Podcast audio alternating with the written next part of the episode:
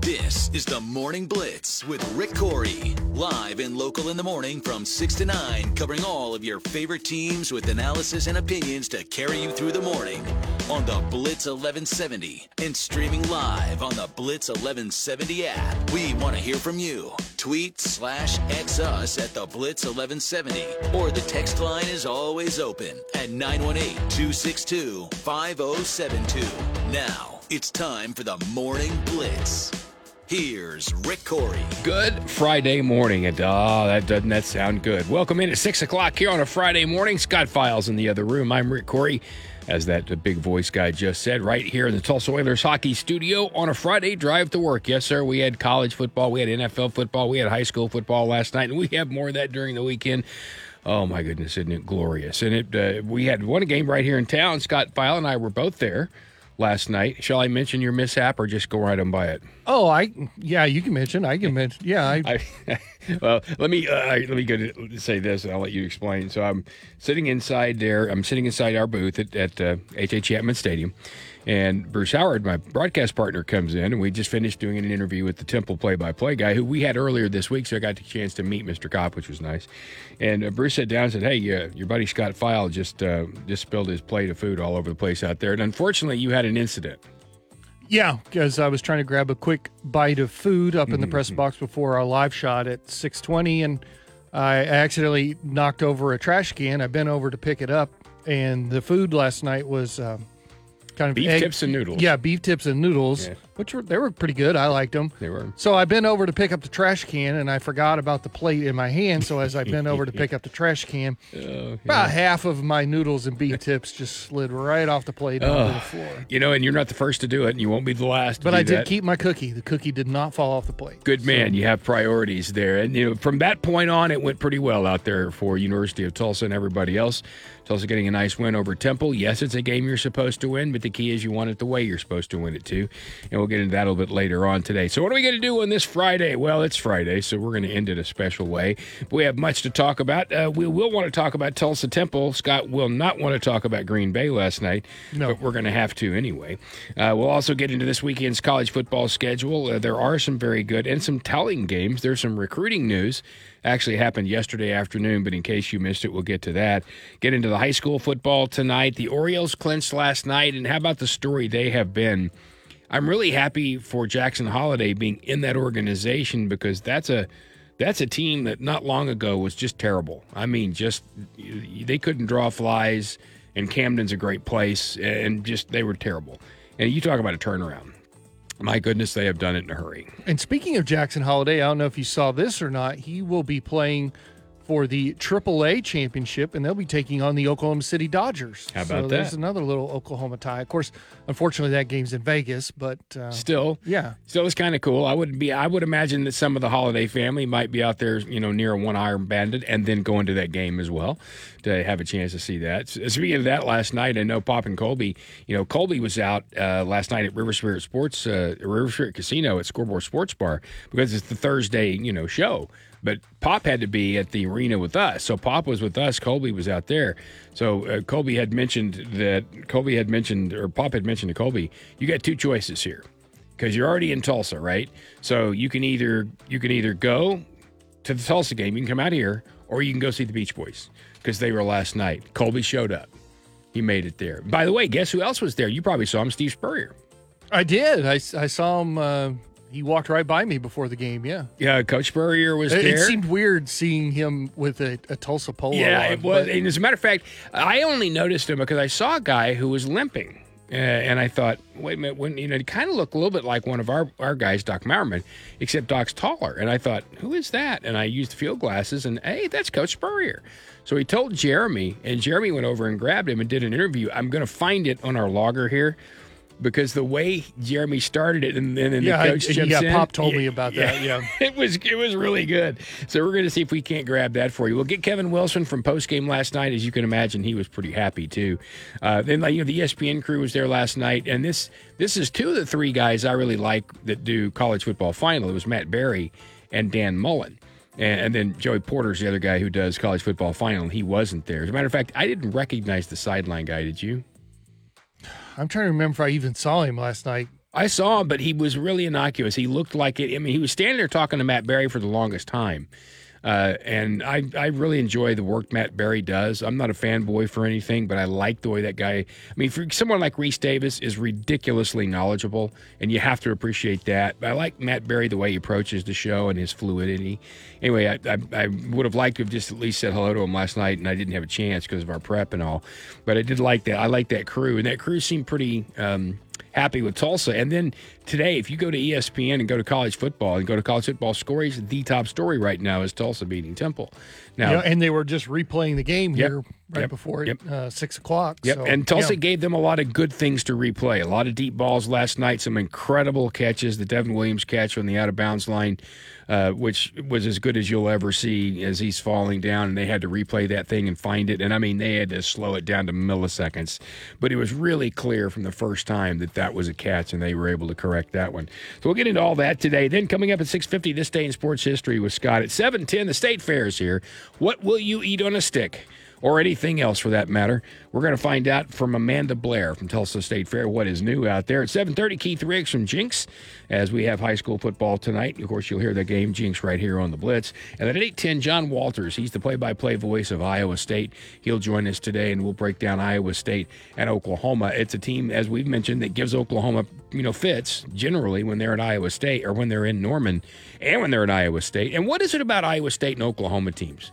I mean, I don't know their history with know. everybody, but they just seem. And you know what? If you look at the overall records, Oklahoma leads this series a thousand to two or whatever. but it seems like 79, seven, and two. right. I know, but but in the last three, I mean, even though they've lost to them, it's just they've been great games, and of course they they've been disruptive to really good years sometimes too. And, you know, and at any rate, for whatever reason, Iowa State occasionally seems to be a uh, thorn in the It's side. just something about Ames. I Yeah. blame it all on Ames. I like Ames overall, and I like uh, Tri- Jack Trice Stadium, but it is a difficult place to play. Speaking of stadiums, you know the you know the Lions now, and I'm really happy because of Malcolm Rodriguez. The Lions have won at Lambeau and at Arrowhead this year. Uh, That's that's pretty salty for a Detroit team that you know coming in. You, I don't know about you. I'm. I've, you've heard me say a thousand times. I don't think Jared Goff's going to win you a lot of championships, but this is a Lions team. You're like, all right, they're fine. They're fine. And then they win at Lambeau, and then they win at Arrowhead. That's pretty strong. That's that's that's good stuff.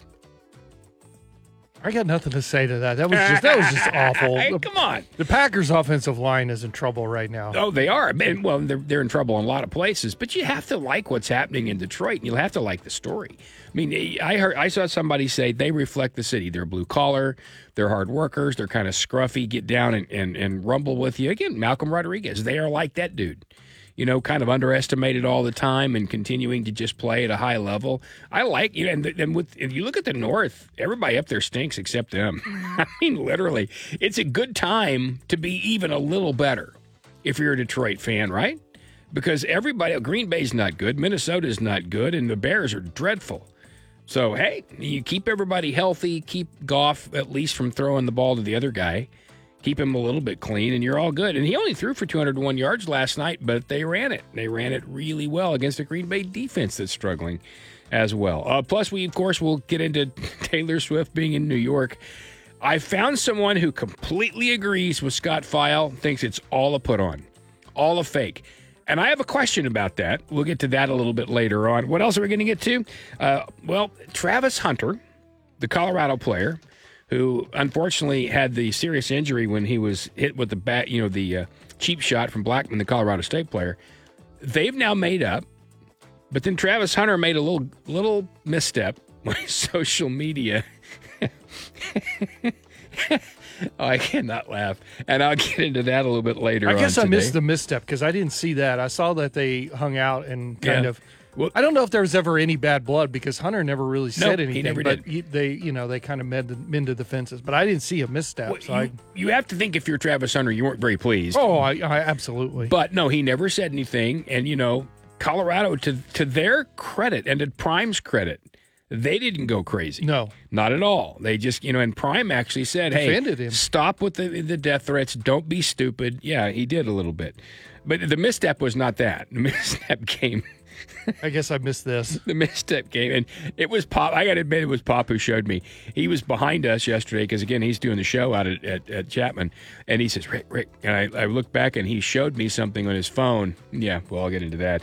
As I mentioned, the Orioles clinch, uh, and then what else? Oh, Oregon State, Washington State has their court date.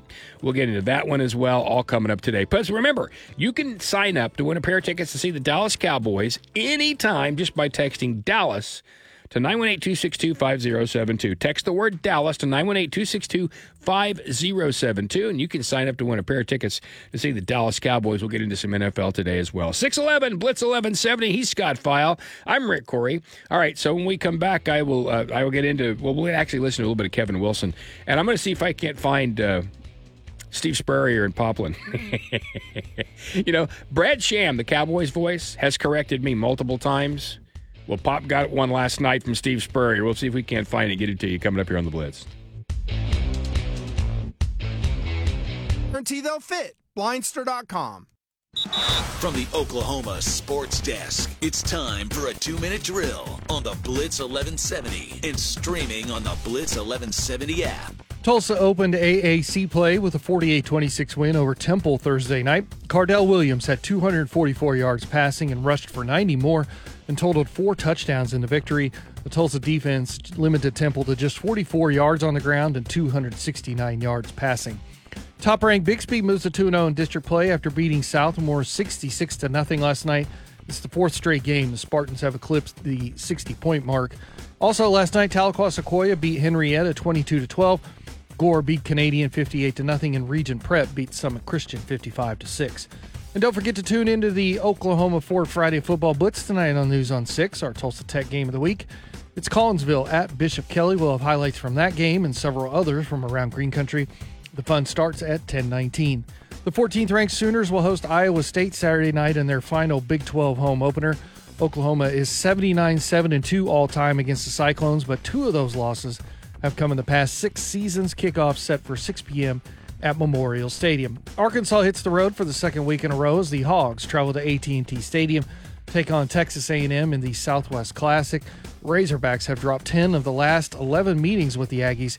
Kickoff in Arlington is set for 11 a.m.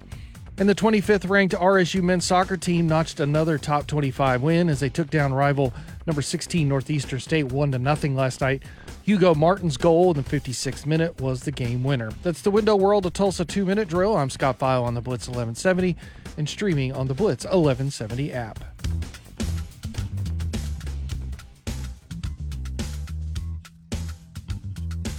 The Blitz is broadcasting in HD on your FM dial. Turn your HD equipped radio to 106.9 KHTT HD2. Yes, sir. 615 and ma'am, right here on the Blitz 1170. It's a Friday drive to work. Rick Couri and Scott Pfeil. We are here in the Tulsa Oilers hockey studio reminding you that you have an opportunity to get some tickets to see Pumpkin Town Farms. Pumpkin Town Farms is that place at 61st and Garnett. drove by last night there, Scott, as I was uh, going to and from some of the doctor's appointments with Lindsay. Uh, and as I drove by there, I was looking over to see if they were completing everything. They've got all the pumpkins lined up because they opened last weekend for you to get in. They've got all the right stuff. They have a barn set up out there now. Plus, they've got you know the the maze. There's slides and all kinds of cool stuff out there. There's pony rides, you name the whole thing. And, but it costs to get in, and you know it's really busy on the weekends. Well, we've got an opportunity for you to get four tickets, four tickets to go to Pumpkin Town Farms. Just go to theblitztulsa.com. It's theblitztulsa.com right now. You have a chance to sign up and win those tickets. All right, 616 here on this Friday drive to work. Love to have your interactions at 918-262-5072. Let us know what you thought about uh, anything that happened last night. You a Packers fan, a, a, a, Lions fan, if you're a Tulsa fan. Had a pretty good crowd for a Thursday. And I'll tell you the other thing, and Scott, I know you were there. One of the questions we asked, and we said yesterday, look, it's not going to be like OU. It's not a Saturday morning. It's not an early game. They don't have all the Oklahoma fans there. But when you drove by the Commons, you know, the King Cabbage Band was out. They still had the stage. They still had the tents out there. It was still a really good atmosphere. They decorated the campus up for fall. And then I thought a pretty good crowd last night for a Thursday. Yeah, uh, I was up on the roof, so it was kind of hard for me to see the home side, but I saw the box score said 17 5. And There were t- there were times there were a couple of like third down, fourth down. It got you know, loud. attempt- yeah, it got loud, and so yeah, I I give it up. And you know, I, I've heard, I've been around a lot in my time. I've been around a lot of coaches who will come into a game or after a game when the crowd wasn't very good, honestly. And they would say disingenuously, hey, you know, we really appreciate the crowd. It's a good crowd when they knew it wasn't. And I've even heard guys complain about the crowd and then go out, you know, and publicly in the media say it's a good crowd, right? Coach Wilson last night at the end of his locker room talk, and he was fired up now. Because remember, he said these two games, and he was talking about Northern Illinois and last night, two most important pivotal games. Now, you have to win those to make them the most important as you move on down the stretch because it gets you to three and two. And these are really important games, and we have to pinpoint these and all that. Well, they'd won those games. He was fired up about that and the response. But then he said he was finishing up his locker room speech, and they always finish with the Lord's Prayer. And they were finishing that, and as the team started to get he goes, "Hang on, hang on." He said, "I want you guys to remember what you saw." I said that was a really good crowd for a Thursday night. They were loud, they were into it, and he said, "Anybody that's in front of the media, if you got a chance, remember the crowd." And I thought that was really cool. I've never heard a coach say that before. You always hear them say, take care of yourself, be smart, don't do anything stupid tonight, you know, that kind of thing. You hear that, and they should say those things because even though you know it's a given, they're kids, right? You have to. But I thought it was really cool that Coach Wilson made the point to tell his players if you're in front of the media, if you're going out, if you're talking to anybody, if you're even on campus, say thank you. I mean, and look, 17 5, if they announced 17 and had 15, I don't care. The point is, after the Oklahoma game, which yeah, you got you got beat handily, but you didn't really expect. Well, you expected to play hard, and you did. But you put on a really good product, and again, it's not just the game; it's the entertainment, it's the product you put on the field, and you put out excitement, and you put out fun beforehand, and you've got a nice looking campus. You did all those things, and you did it again last night. It would have been very easy, and it would have especially been very easy for this school a few years ago prior to Rick Dickson, to do exactly the opposite. To put on the dog for Oklahoma, and then on Thursday night, when Temple's coming to town, kind of let it go. You know, maybe do a little something, but not much. And they didn't. They they they they pushed it again. They they wanted tailgaters again. They they put out the atmosphere again. They had fireworks after the game last night. If you stayed around any, I mean, I, I thought Scott last night was an indication we know this group. We know that President Carson, we know that Rick Dickson want to do it right. I thought last night was an excellent example of that. And the one thing that I enjoyed, even though it was a school night, but there were a lot of kids there. There were. and not only were there kids there, like they were into it. They like they were watching the game. They were having fun. Uh, I noticed before they before kickoff, there were a bunch of kids on that little field Yes. that they put in by the stadium, and uh, even towards the end of the game, there there were a lot of kids down there. But that's good to see because that's how you hook the next generation of Uh-huh. fans. Yep. And then, and like I said, it was so good to see so many kids there having fun into the game, enjoying it. I thought I thought that was the biggest thing that I. It was fantastic. I, I, you know, and look, I know they have, you know, I know this is the beginning. Uh, You, you you've got to cultivate this, and you have to grow this, and it has to keep going. And you don't have the fan base that Oklahoma State and Oklahoma have, and we know that. We know that Tulsa's a smaller school. We know a lot of the graduates move away. It- it- and the OSU graduates and OU graduates move away too, but a lot of them still stay in state, and they re, they remain they remain fans of those teams. A lot of these Tulsa kids, when they get out of school, they move away. I mean, they're coming here for chemical engineering or engineering or petroleum engineering or whatever, and they're going to other jobs out of state. I know, you know, I know several. You know, I know a lot of people have gone to school there, of course, because of my time there. And I know, like in my wife's graduating class, which was a long time ago. I'm sorry, honey. Um, that I mean, all I think it was three quarters of them gone. I mean, immediately out of state. So they're cultivating new, if you will, without skin in the game fans. Now, if you've got family who, you know, you got a kid who plays there, you got a, you know, a son, a grandson, a daughter, a cousin, or whatever, which is why local recruiting is important. That's one thing. But you're trying to cultivate people for the entertainment value as well. And I thought they did a nice job. All right, so you know, we they even drew Steve Spurrier last night. Of course, the reason they did is his son's the offensive coordinator, Steve Spurrier Jr., who, by the way, is a terrific guy. I mean, he, that dude is, you know, the first time we interviewed him, Scott, he's he was so upbeat. And I said, You like this all the time? Yeah, I am. And he is, because I'm around him now in the office some when we go do our meetings, right? And he's just always that way. He never seems pressured or stressed, always seems like he's having a good time. But his dad, Steve Spurrier Sr., was there last night. So as I said, Scott noticed him, I noticed him, and I, you know, and I sent a note down to Pop because Pop was trying to test our, our sideline mic. I said, You notice Spurrier is down there? He said, Yeah. So he went over and asked him if he'd talked to him, and he did. Well, I mentioned that Jeremy Poplin now has the notoriety of being corrected by Steve Spurrier. So here is we this is the interview we played last night during our pregame show, right before Tulsa and Temple, as Jeremy got with Coach Spurrier. I'm here with the old ball coach, Steve Head ball Spurrier, coach, head head ball. ball coach, Yeah, here on the Tulsa sidelines. Coach, welcome to Tulsa. Uh, how many opportunities have you had to be here with your son here now? As the Oh, this is the first time. First time. Yeah, Thursday night game. It's easy to get out here for this, and uh, had a chance to go watch him meet uh, a little bit yesterday and so forth. Coach Wilson does an excellent job, I think. Coaches got good coaching staff, and uh, I really think the Tulsa team's ready to play today, tonight. When you watch them from a distance, what's the first thing that stands out to you? Well, the first thing, in, excuse me, in practice, uh, they were all knew what they were doing. You know, it was rapid fire, running plays, defense running their stuff. So it wasn't, of course, wasn't full speed or anything yesterday, but uh, they they look organized and ready to go. So I, I expect them to play well tonight. When you've when you've talked to your son, what has been his experience so far in conversations with you about being here on the staff? Oh, they all love it here. Yeah, Tulsa's a neat place. Not quite as big as those state universities we've all been at, but you know, you got a team, you get to play against other guys, same competition. One team's trying to win, the other one hopes to also. So it's uh, it's a wonderful place to live. I'm uh, able to travel around a little bit uh, Tulsa in the last day or two, but uh, it, it's a, a neat place here. What are you keeping yourself busy with now in this stage of your life? Well, in Gainesville, I do some cameos. I've got a restaurant called Spurrier's Gridiron Grill that has done very well, not because of me, but because of location, good food. We got a whole bunch of trophies and game balls and championship stuff in there. So we got a we got sort of a museum also, and uh, but we got good food. That's why it's done so well. So I do that and then travel a bit and you know try to watch Steve's teams play. So here we are. Ooh. Yeah, we Yeah. better watch out because Yeah. Temple's running out. Temple's Coach, coming I, out. I do Let's appreciate your time so much for joining us. Welcome to the city of Tulsa. We hope you enjoy your stay. Okay, thanks. Thanks for being Thank you so much. Guys, that's head coach Steve Spurrier.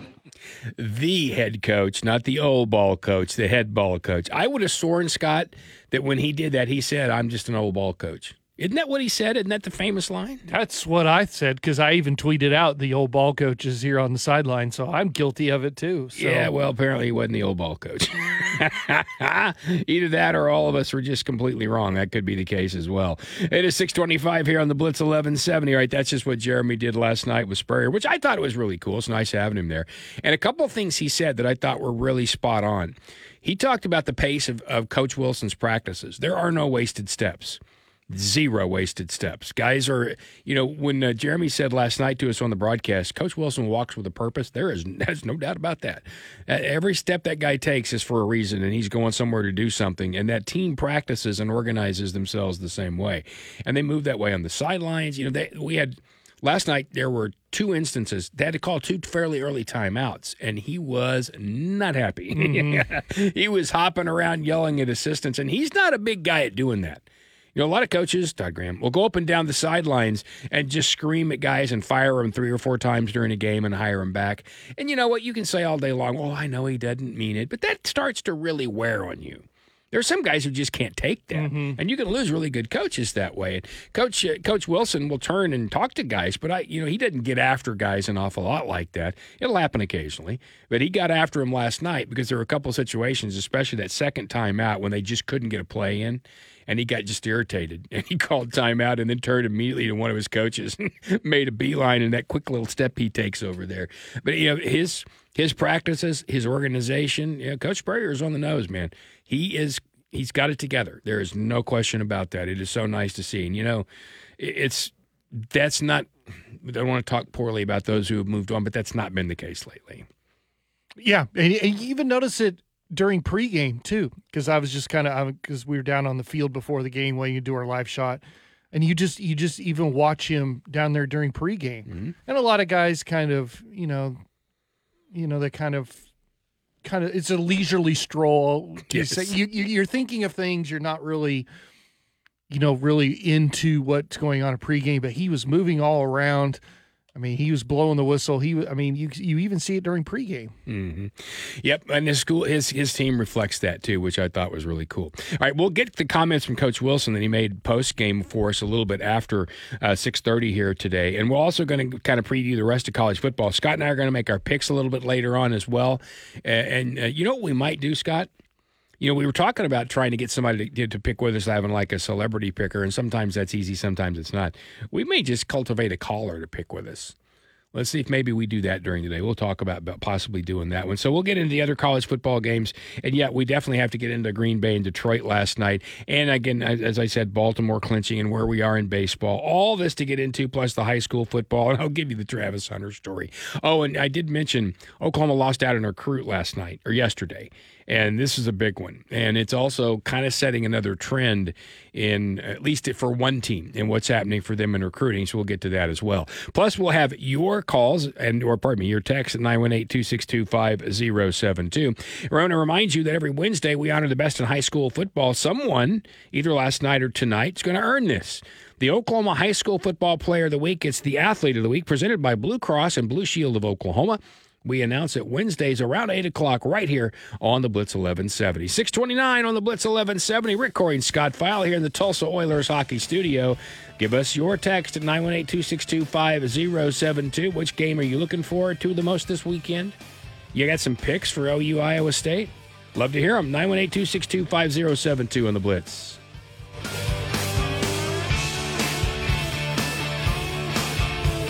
Friday Night Lights. One program has separated themselves on a local and national level. Founded in 1917, one of the most dominant programs in high school football. Legendary coaches, players, and championships. This is Jenks Trojan Football. Trojan Football on the Blitz is brought to you by Waldo's Chicken, Taziki's Mediterranean Cafe, the Tulsa Oilers, and by Chris Nickel Chrysler Jeep Dodge Ram. Trojans Football on the Blitz and streaming on the Blitz 1170 app.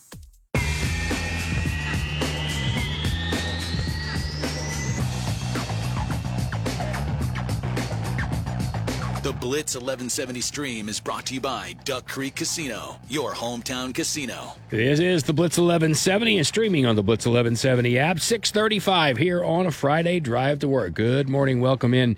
We are about 71 degrees. Really pleasant outside. It got warm yesterday, Scott Pfeil. Yeah, it was hot, but uh, you know, once we got closer to kickoff, a little after, as the pleasant. sun, oh yeah, it was great. There was a nice breeze, and Mm-hmm. yeah, once the sun pretty much went down, yeah, it was really nice. But it was warm. You Oh, gotta yeah, get it was. 91 ish. If, if that had been, you know, had this been a Saturday, you know, 11 a.m. game, people would have baked out there.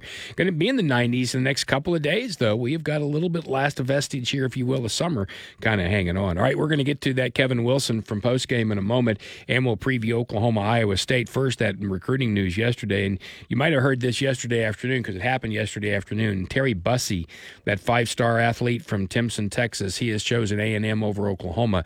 Sooners were in this one till the end, and nationally, they really didn't. Most pundits, if you will, didn't think Oklahoma would stay in this race for this guy. He's a Texas guy. He had Texas, Texas A&M, Alabama, LSU, and Oklahoma in his final group, and they thought the Sooners would drop, and they didn't. They were able to hang in there for him. This cat is only 5'10", 180 pounds. He is ranked the number one athlete in America. But at 5'10", 180, get what he racked up as a junior. Have you seen his numbers, Scott? no, So he had 115 tackles and five interceptions. That's that's fine. 4,773 yards. that's it. Yeah, 72 touchdowns. 72 touchdowns. In one season, Yep. As a junior. Doesn't stink. Guy's 5'10, 180. Holy cow. Now, all right, so you say to yourself, all right, then, but the Sooners have done well, right? They've done fine. As a matter of fact, if you look at 24 7's overall recruiting rankings, they're doing all right. Georgia, number one in those. Ohio State, two. A&M now up to three. So after Jimbo had the huge class two years ago, and again, we knew they weren't all going to stay, and they didn't. But a good portion of them, quietly, a lot of those defensive linemen did stay, which is why suddenly they're playing really good defense down there. Um, and and a couple of those receivers stayed too, which is why again that's a really good receiver group right about now. They move up to three, Florida four, Alabama five, Florida State six, and Oklahoma seven. So that's that's not a bad spot for the Sooners, and that's even after losing out to that cat yesterday. So if you go strictly, for instance, let's say Big Twelve, which remember now we're talking about next year, so Oklahoma and, and Texas are out of it. Number one recruiting class right now for 2024. And again, I know what this is like because none of these guys have played it down, but it might surprise you. Who would you guess for the Big 12? I'm going to say Central Florida. Texas Tech, then Central Florida, then Arizona. So two of the three newcomers and one new newcomer are top three, at least as of right now. And of course, these are just predictions. Then TCU, then Cincinnati, then West Virginia, then Kansas, then Arizona State, Iowa State, Baylor. They have Oklahoma State's class right now ranked 11th. Now that's for next year, and again, that's just you know guesses. Now, when you go to the SEC, where Oklahoma, wh- where's Colorado? I'm surprised you didn't hear Colorado in there. they are, mm, let's see, 14. Utah's at 13, and you'd think they'd be higher than Houston, and Kansas State's last. At least as of right now. Now, that's again, keep in mind what we're talking about here. If you go over to the SEC, of course, Georgia one, A and M two, then Florida, Alabama, Oklahoma ranks five. Uh, and if you go, you know, you're looking for Texas, they're all the way down. I say all the way down. They're down at nine. I mean, that's just some recruiting news from yesterday. And, you know, yeah, it's going to hurt that you missed out on Bussy, but they're still in it for several other big names. But that one right there got away a little bit yesterday. All right, 638, let's get our post-game comments. Tulsa winning last night, 48-26 over Temple. And honestly, the last touchdown was a give up. I say give up. Um, Temple had their first team offense out. Tulsa – if you looked out there in that last drive, you would say, well, man, you'd really like to have more depth than that. You got to realize they go about too deep everywhere. And as you see, Scott, they play them all. Uh, you're you're you're watching defensive linemen, linebackers, D backs, guys. A lot of rotation, yeah, yeah. a lot of rotation out there. So on that last drive last night, there are players out there nobody recognized, and these are guys that in many cases are actually third third guy up who had an opportunity to go play. And so they left EJ Warner and the first team out, out there for Temple, and they kind of rolled down the field and got that final touchdown. But it was 48 26, and it really wasn't that close. Cardell Williams had 244 yards passing, three touchdowns, no picks. He rushed for 90 yards and a touchdown. They held Temple to 313 yards. EJ Warner, now you've seen him live, and you know exactly what I meant, right? He's not his dad. He is not his dad. No, twenty-seven to forty-nine, two touchdowns and one pick. And you'll notice too, and it makes me giggle. Man, he does not like pressure. No. Somebody gets within seven yards of that dude, and he's going to fire it up in the stands. And twice last night, he threw it into the stands. He did, yeah. he was just getting Yeah, he got nervous. You know, you're you're right. Even time there, anytime there was just the sniff of oh, pressure. Oh yeah, yeah. He was out. He did not. He wanted none of it, and he got rid of it pretty quick. They ran. Tulsa did for 289 yards last night. Now it was tough sledding until the second half. Uh, now to go to three and two in the year. So post game, as we talked to Kevin Wilson, uh, uh, that's Jeremy Poplin and myself. First thing I said was, "Hey, look, you made no bones about how Northern Illinois in this game were a key." Part of your season. Now you've won those two games. How do you feel? Here's what he said. well, appreciate them for uh, you know buying into that. You know, we weren't, and then we we talked about that back in the summer, and we just knew we we're playing a couple really good teams. It's going to be hard.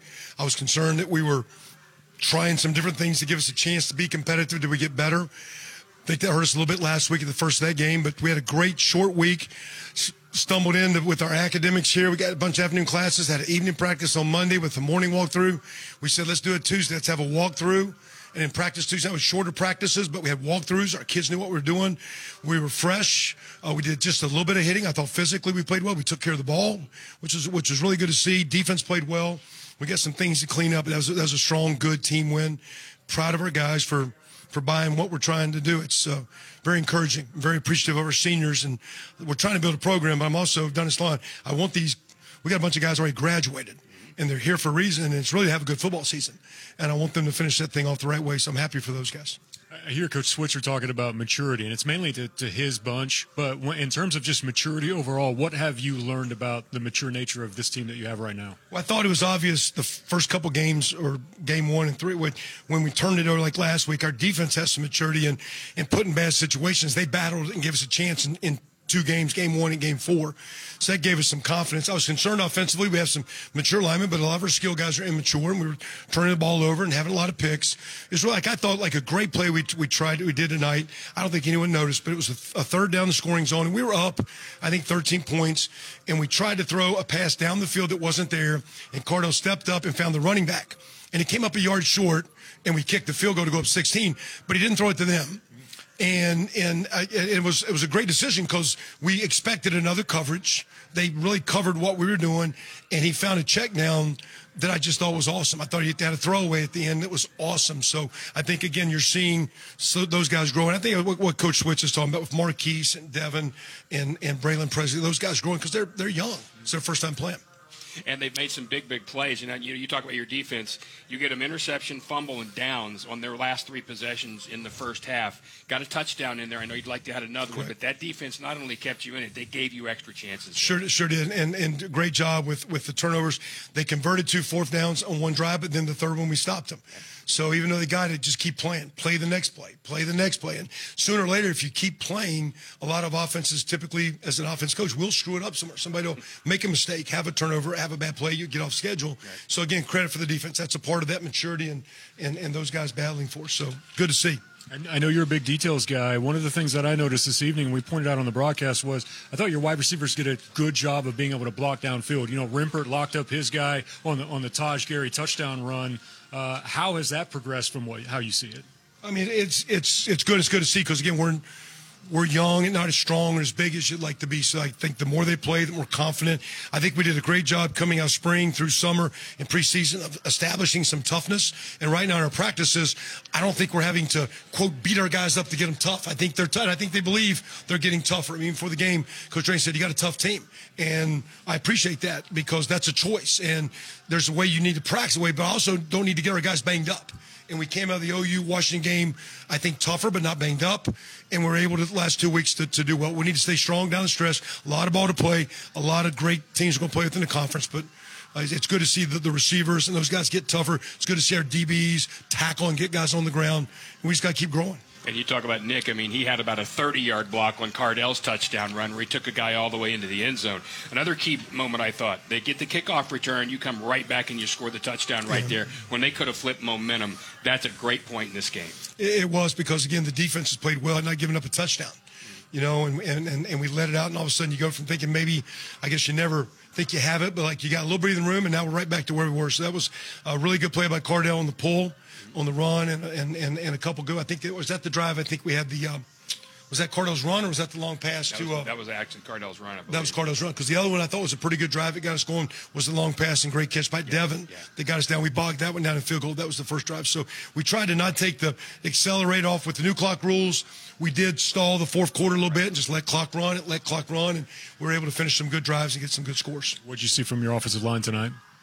Uh, you know, we're gaining, uh, and the tight ends are helping them out too. That's a good group. When you say line at me, you're, you're talking about Ethan and, and Luke McGarry too. Cowboy and, and Luke are two good players, uh, but uh, they're gaining, and we're getting better in pass pro and uh, it, it, we're, we're going to have to keep them going down the stretch. I think the O line, D line, the front, the front of our team needs to be a pretty solid strength each week. Need to give us a chance to to have a little bit of game control if we can control the line scrimmage. Well, now you had the short week, but you got a little bit of a longer week, and I know you got a lot a classroom going for these guys as well. But you have an opportunity to get some guys any little nicks a little bit better. So how do you spend the extra time?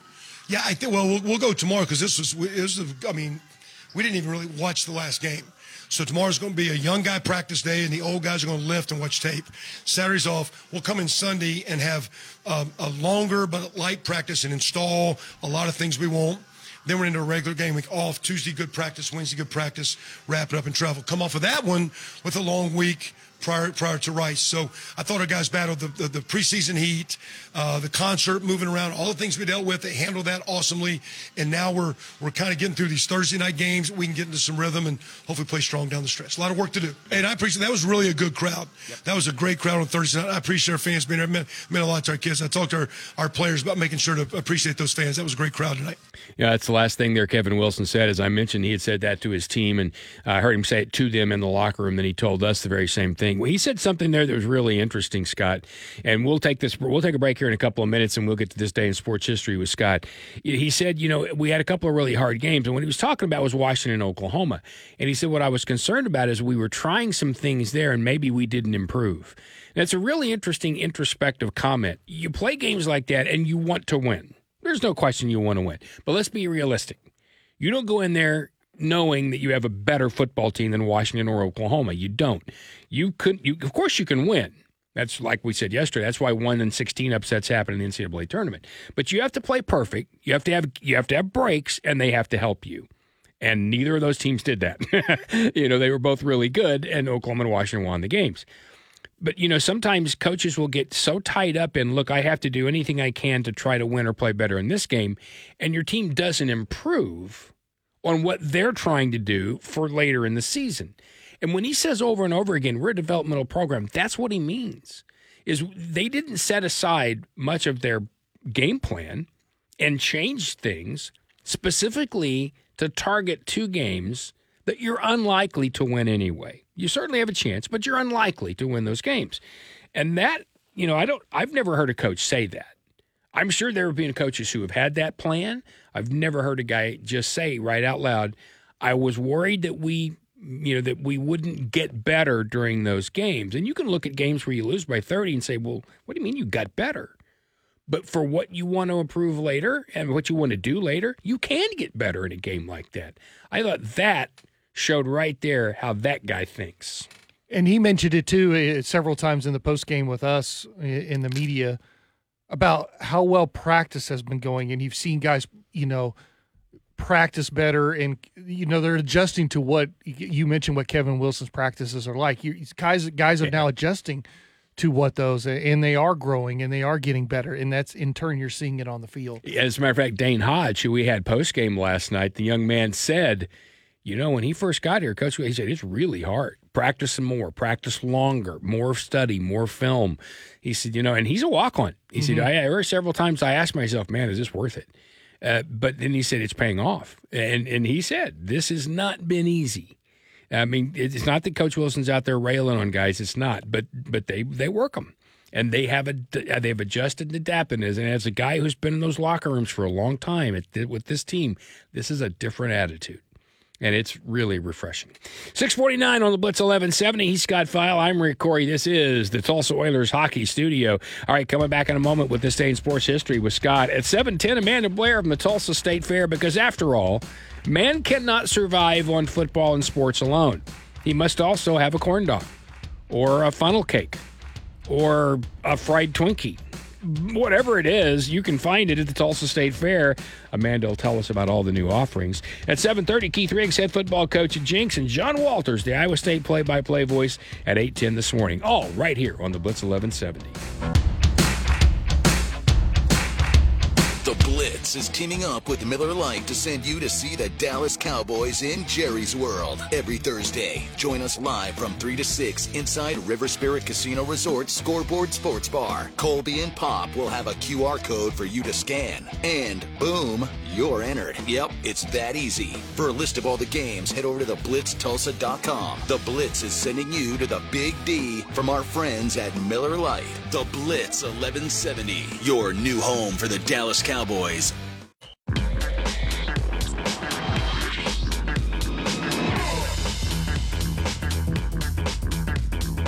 The Blitz 1170 is streaming live on the Blitz 1170 app and online at theblitztulsa.com.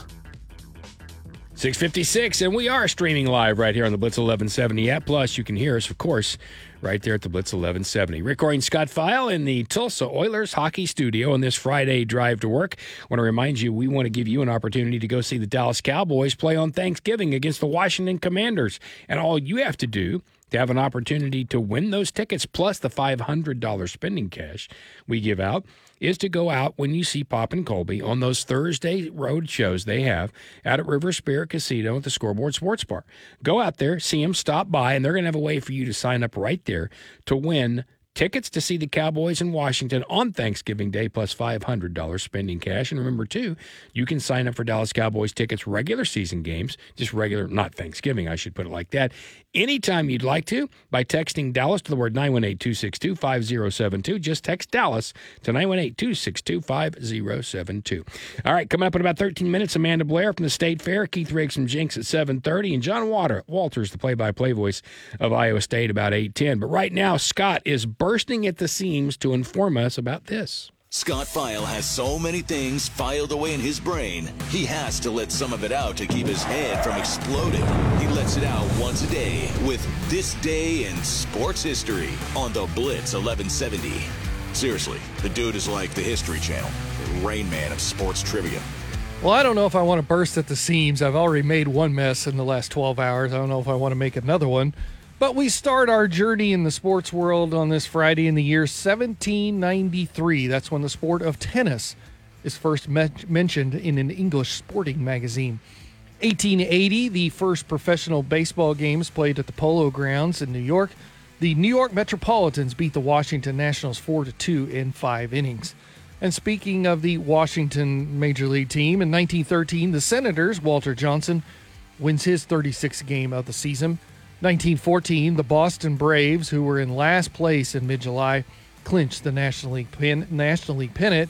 And speaking of pennants, in 1915, the Philadelphia Phillies clinched their first pennant in franchise history. 1920, Yankees slugger Babe Ruth sets a then Major League Baseball home run season record at 54 with a ninth inning shot off Dave Keefe in New York's 7 3 win at the Philadelphia A's. 1923, the PGA Championship at Pelham Country Club, defending champ Gene Sarazen beats Walter Hagen in 38 holes for the third of his seven major titles.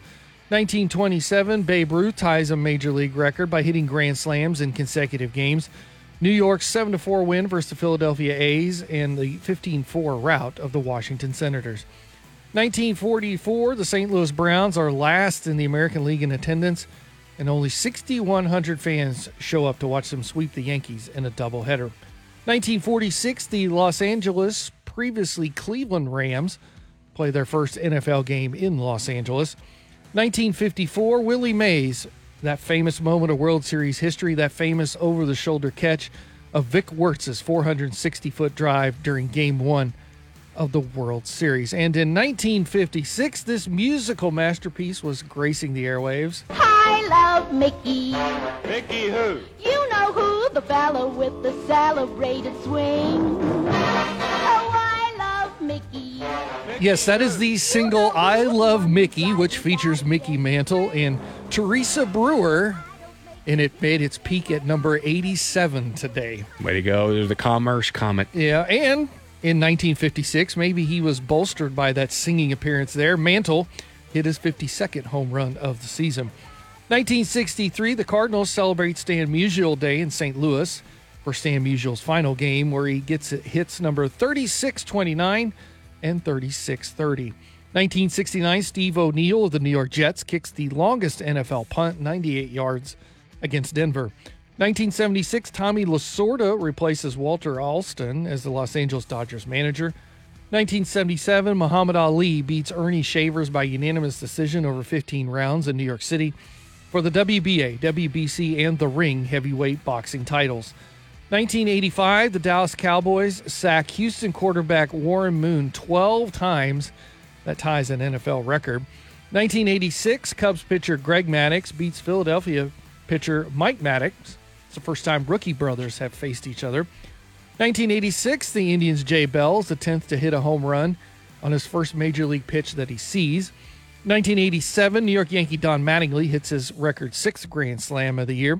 1988, it was another big day for the Americans at the Seoul Olympics. Let's start with Jackie Joyner Kersee. She wins her second gold medal of the Games by taking the long jump with an Olympic record of 7.4 meters. She had previously won the heptathlon.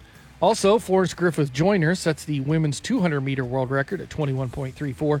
She completes the double sprint at the Seoul Olympics. The U.S. men's basketball team beats Australia 78 to 49 to take the bronze medal. It's the last time the U.S. is represented by a team that does not feature NBA players. And finally, the U.S. women's basketball team wins gold in Seoul with a 77 70 win over Yugoslavia. Star guard Teresa Edwards is top scorer for the Americans with 18 points.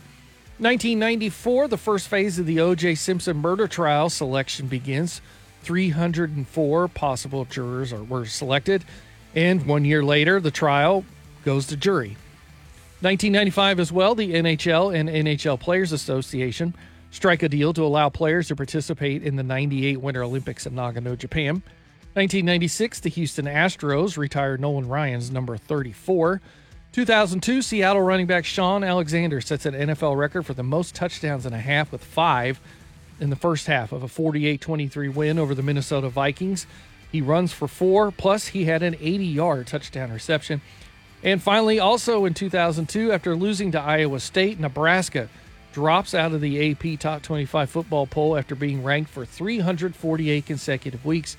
The last time Nebraska was missing from the poll, October 5th, 1981.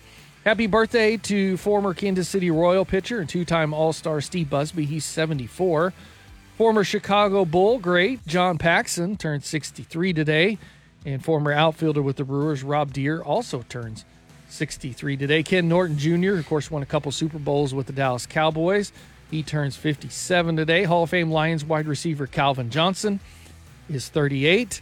And the man who uh, his name is still kind of he's up there kind of with Lincoln Riley in these parts anyway. When you mention his name, Kevin Durant, he turns 35 today. And that's a look at this day in sports history. Yeah, well, someday we should do a ranking of most hated guys who have been, uh, I guess, could be guys or ladies who have been in and out of the state when it comes to sports. Uh, once, once somebody, if they're on your team, they're great. We're naming our kids Lincoln and Riley and all those kinds of things. And then you leave, and not only do they want to change that, but they want to change the name of the city Durant. they actually did change it to Westbrook for a day. Yeah, for a day. Yeah, I, you wonder if because you know eventually his number is going to get retired by Oh, the yeah. Thunder. Will he come back? I'm sure he'll come back. What will those fences ever get mended? I guess Time heals all wounds. Just does. I mean, uh, it, how many times have you seen splits remain forever? I mean, I'm sure it's happened. It's not that long. 704 on the Blitz 1170. All right, let's look around sports, shall we? Uh, are you a fan of the Harry Potter films at all? I am not. No, I, I know I've, I've never really gotten into him. Never. know a lot of people who do. You know, uh, the first Dumbledore in Harry Potter, who's you know the guy who runs Hogwarts, he's the headmaster, was Richard Harris, and he passed away. And after he died, Michael Gambon became the next Dumbledore, and now he's dead. You know, they said they're not going to do any more Harry Potter films. Well, you're going to find a new Dumbledore if you do. At 82 years old, he died of pneumonia. So I, I don't know if he just had other issues or other problems, and that's what got him. But there will be no more Dumbledore, at least for that. You know, we have read before we've had ratings for the best cities in a zombie apocalypse. And uh, yes, they're completely made up for the most part, although they do have metrics they go by. Well, now a guy in Oregon, this is not surprisingly a Florida man, it's an Oregon man who maybe is overall distraught about the whole Pac 12 thing, breaks into a, a, a county office in Wadham County, Washington, breaks into a sheriff's department and starts stealing equipment. And he, I mean, he stole ammunition. He stole vests, you know, the, the tactical gear. He stole radios, all that stuff. And when they caught him, his thing was, I'm just getting ready for the zombie apocalypse. That was his reasoning. He's just getting prepared. Well, that's all he's doing. I mean, you know, we can let preppers buy food, right? Oh, I get this. Well, of course, you can't steal it. Uh, that was his excuse. And, you know, you'd think, all right, he's just making it up. No, they kind of believed him. I I don't know if you saw this one or not. Louisiana State Police show up to an accident near Baton Rouge. And there are three cars involved. One person's actually injured. And when they show up, they realize there are dead pigs all over the highway. And so you're thinking, all right, so there's a. I hope the pigs weren't driving. No, they were not. They were not. No, but they they're still fatalities. And you're thinking, how did this happen? It must have been, you know, maybe a truck hauling those pigs was involved in the accident. Nope. Truck hauling the pigs was not involved in the accident. They found the truck later on.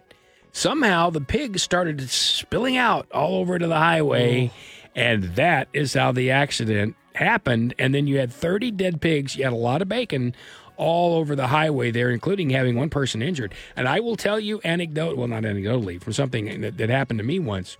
Many years ago, there was an accident out on 169 coming into Tulsa from Owasso. And it was still just right there in Owasso. And I think we were about 96th Street, uh, north, something in that range, Scott. And I, we just heard about it, and, and I was sent out there to cover it. It was a rendering truck from a, a truck from a rendering plant. You know what rendering is from animals, right? They take that and they make other products out of that.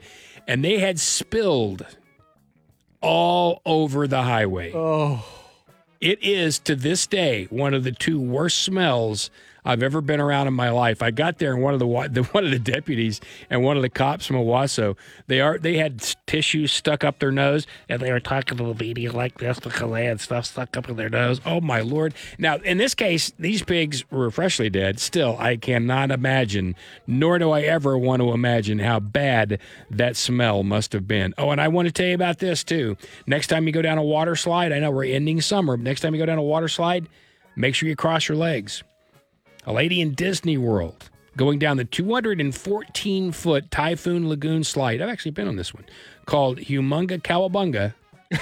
yeah, I know that's what it's called. And it's I mean, it's big. I mean, when you get up there, uh, you'll swear you're looking at the curvature of the earth, and it's 214 feet.